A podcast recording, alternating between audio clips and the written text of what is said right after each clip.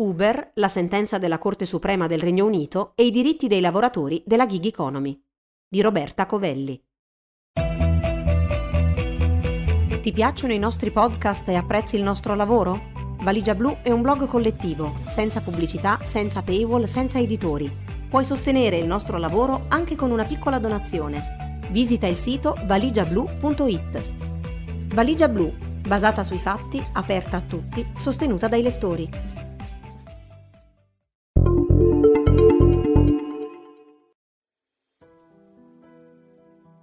Il 2015, quando Yasin Aslam e James Farrar, in rappresentanza di un gruppo di autisti, presentano un ricorso al Tribunale del Lavoro di Londra. La richiesta è semplice. Chiedono l'applicazione delle regole sul salario minimo e che sia loro riconosciuto il diritto ad un periodo di riposo annuale retribuito. A quattro anni e mezzo dalla prima sentenza, è la Corte Suprema del Regno Unito il 19 febbraio 2021 a mettere il sigillo sulla questione riconoscendo una volta per tutte che Aslam, Farrar e gli autisti come loro sono workers e in quanto tali hanno diritti.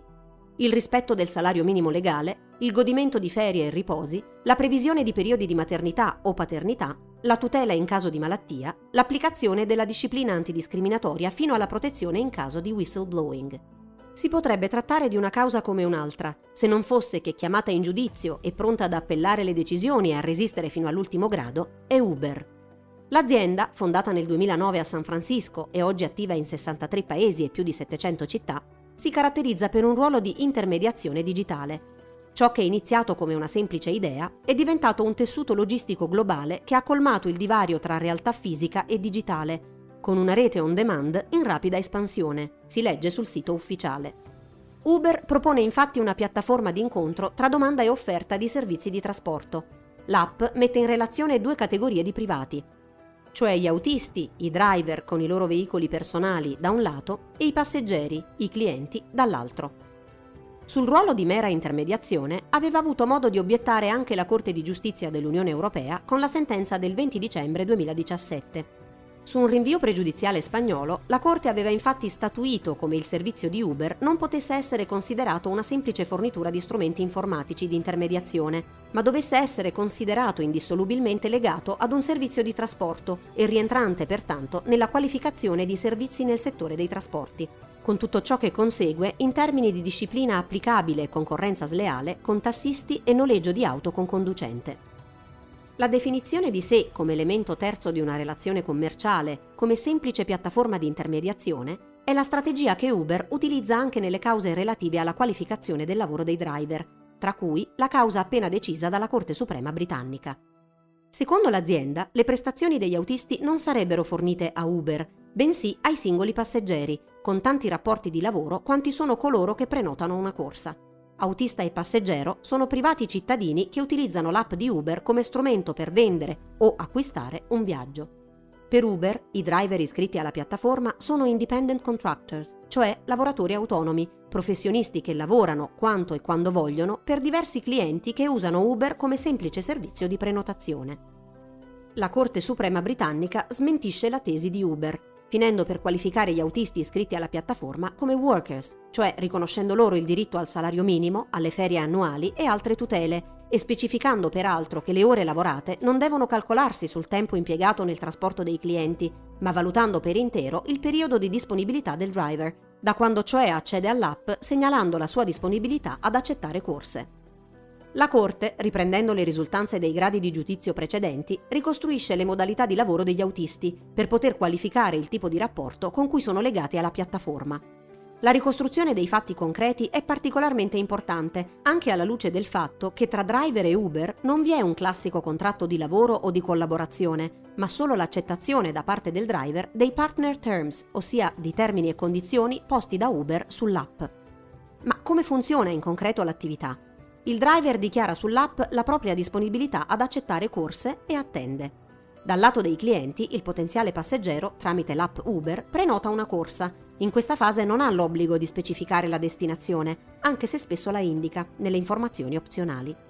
Tramite il GPS, la piattaforma localizza il cliente trovando anche il driver disponibile più vicino al luogo della richiesta, a cui viene inviata una notifica, contenente soltanto due informazioni, il nome, ma non il cognome, del passeggero e il suo rating su Uber.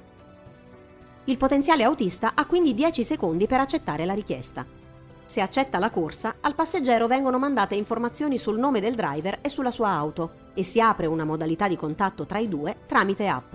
Le uniche possibili comunicazioni passano quindi attraverso Uber. Solo quando il passeggero sale a bordo al driver viene comunicata la destinazione e una volta attivato l'inizio della corsa, l'app programma il percorso, che l'autista non è obbligato a seguire, ma che se modificato può portare a riduzioni della paga in caso di critiche del passeggero. Una volta completata la corsa, l'app calcola automaticamente la tariffa, addebitandola sulla carta di credito del passeggero. Una volta a settimana, poi, Uber accredita al driver le tariffe incassate, trattenendo un costo di servizio che, nel caso di Aslam e Farrar, ammontava al 20% della tariffa.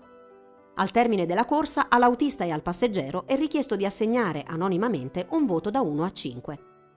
Proprio su questa modalità di servizio si concentra la Corte Suprema britannica per individuare Uber non come semplice strumento di intermediazione tra autista e passeggero, ma come elemento attivo e dominante del rapporto.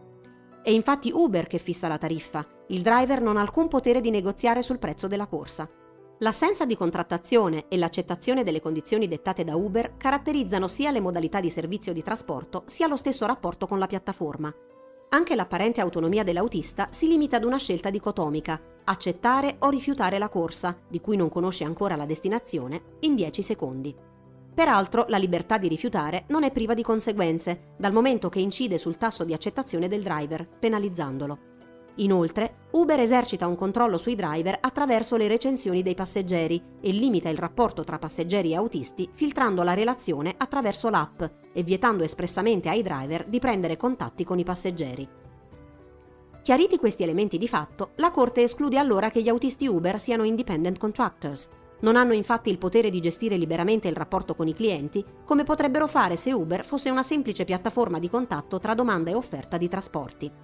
I driver sono invece per il giudice britannico workers, non dipendenti quanto gli employees, che hanno un contratto di lavoro subordinato, ma nemmeno liberi di gestirsi gli affari come se fossero autonomi.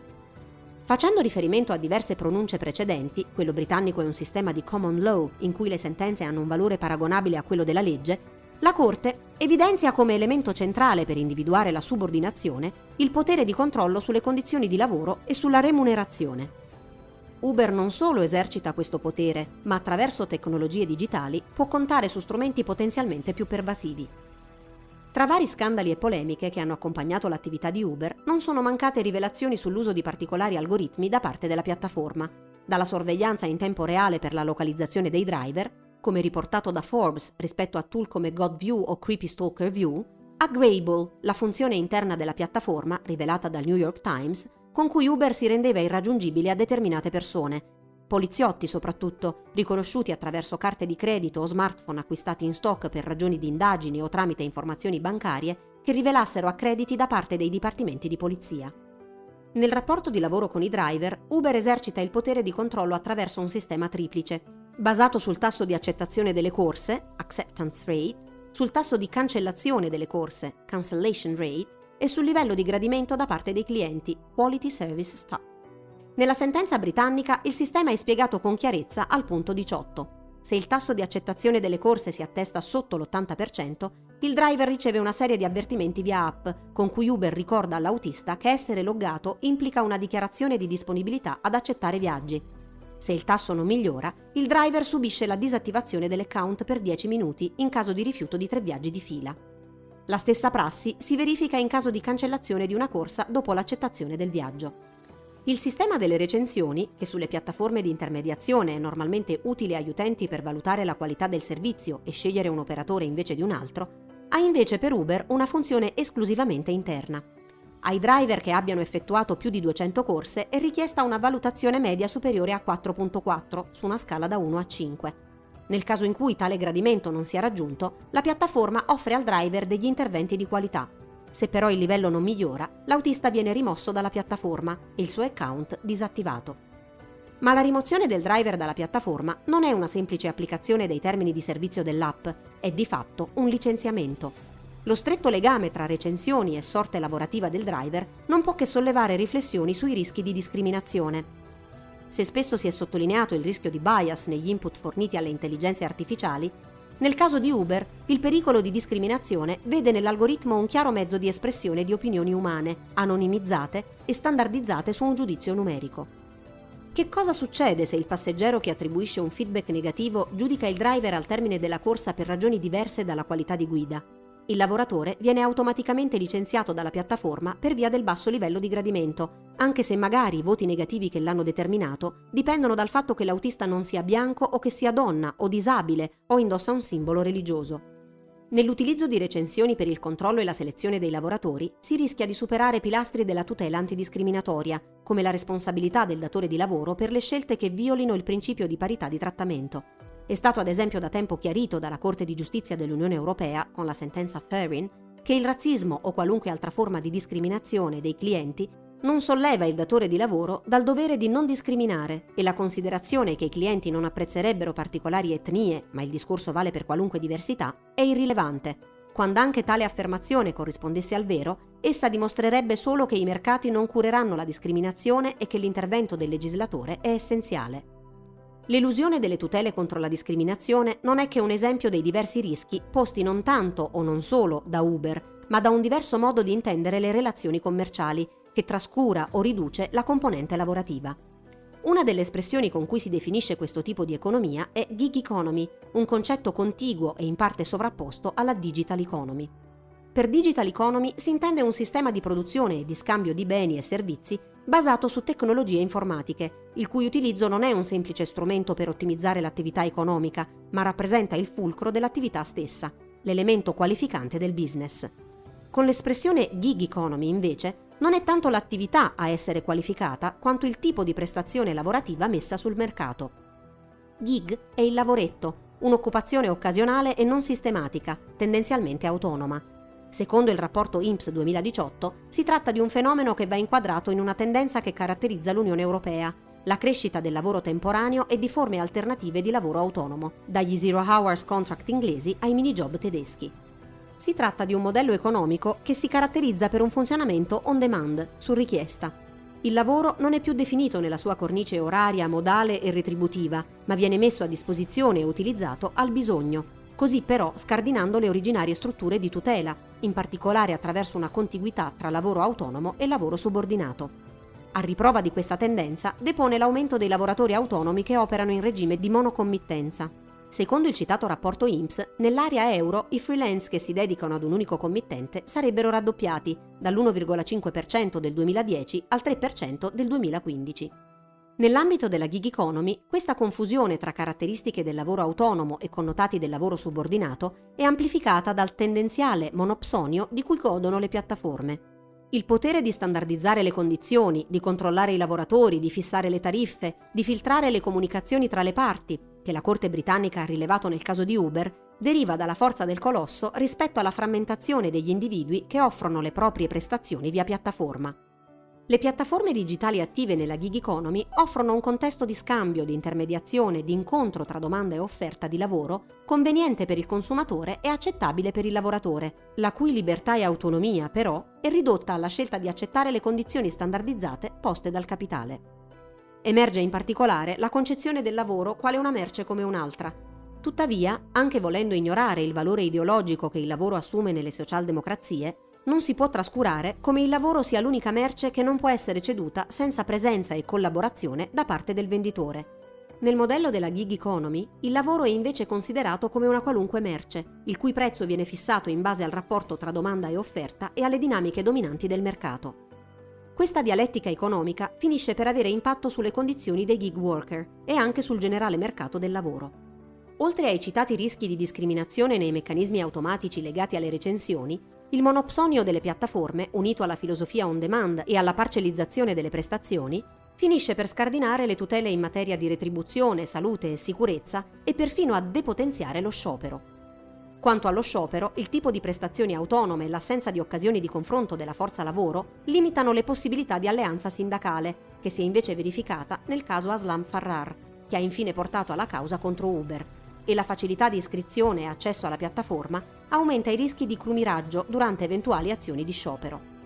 Un caso simile si è verificato nel periodo del Muslim ban statunitense, I tassisti newyorkesi sostennero le proteste contro Trump in difesa dei diritti umani, non recandosi all'aeroporto JFK per un'ora di sciopero, durante il quale però non solo Uber non sospese il servizio, ma annunciò anzi via social di aver abbassato le tariffe.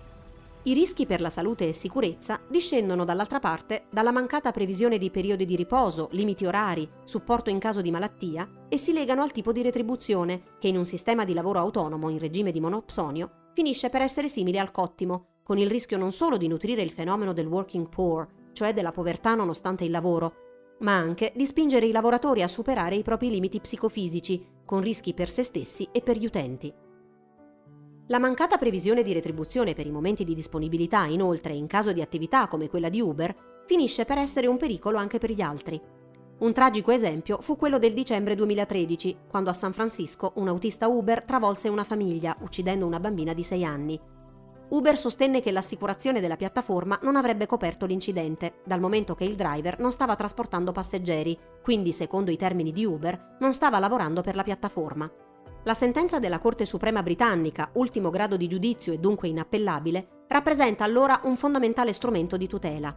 Gli autisti di Uber sono worker, sono impiegati della piattaforma per l'intera durata del periodo di disponibilità e hanno diritto ad una paga minima dignitosa, fissata secondo le regole sul salario minimo, a periodi di riposo retribuiti e a tutele in caso di genitorialità, malattia, discriminazione, whistleblowing.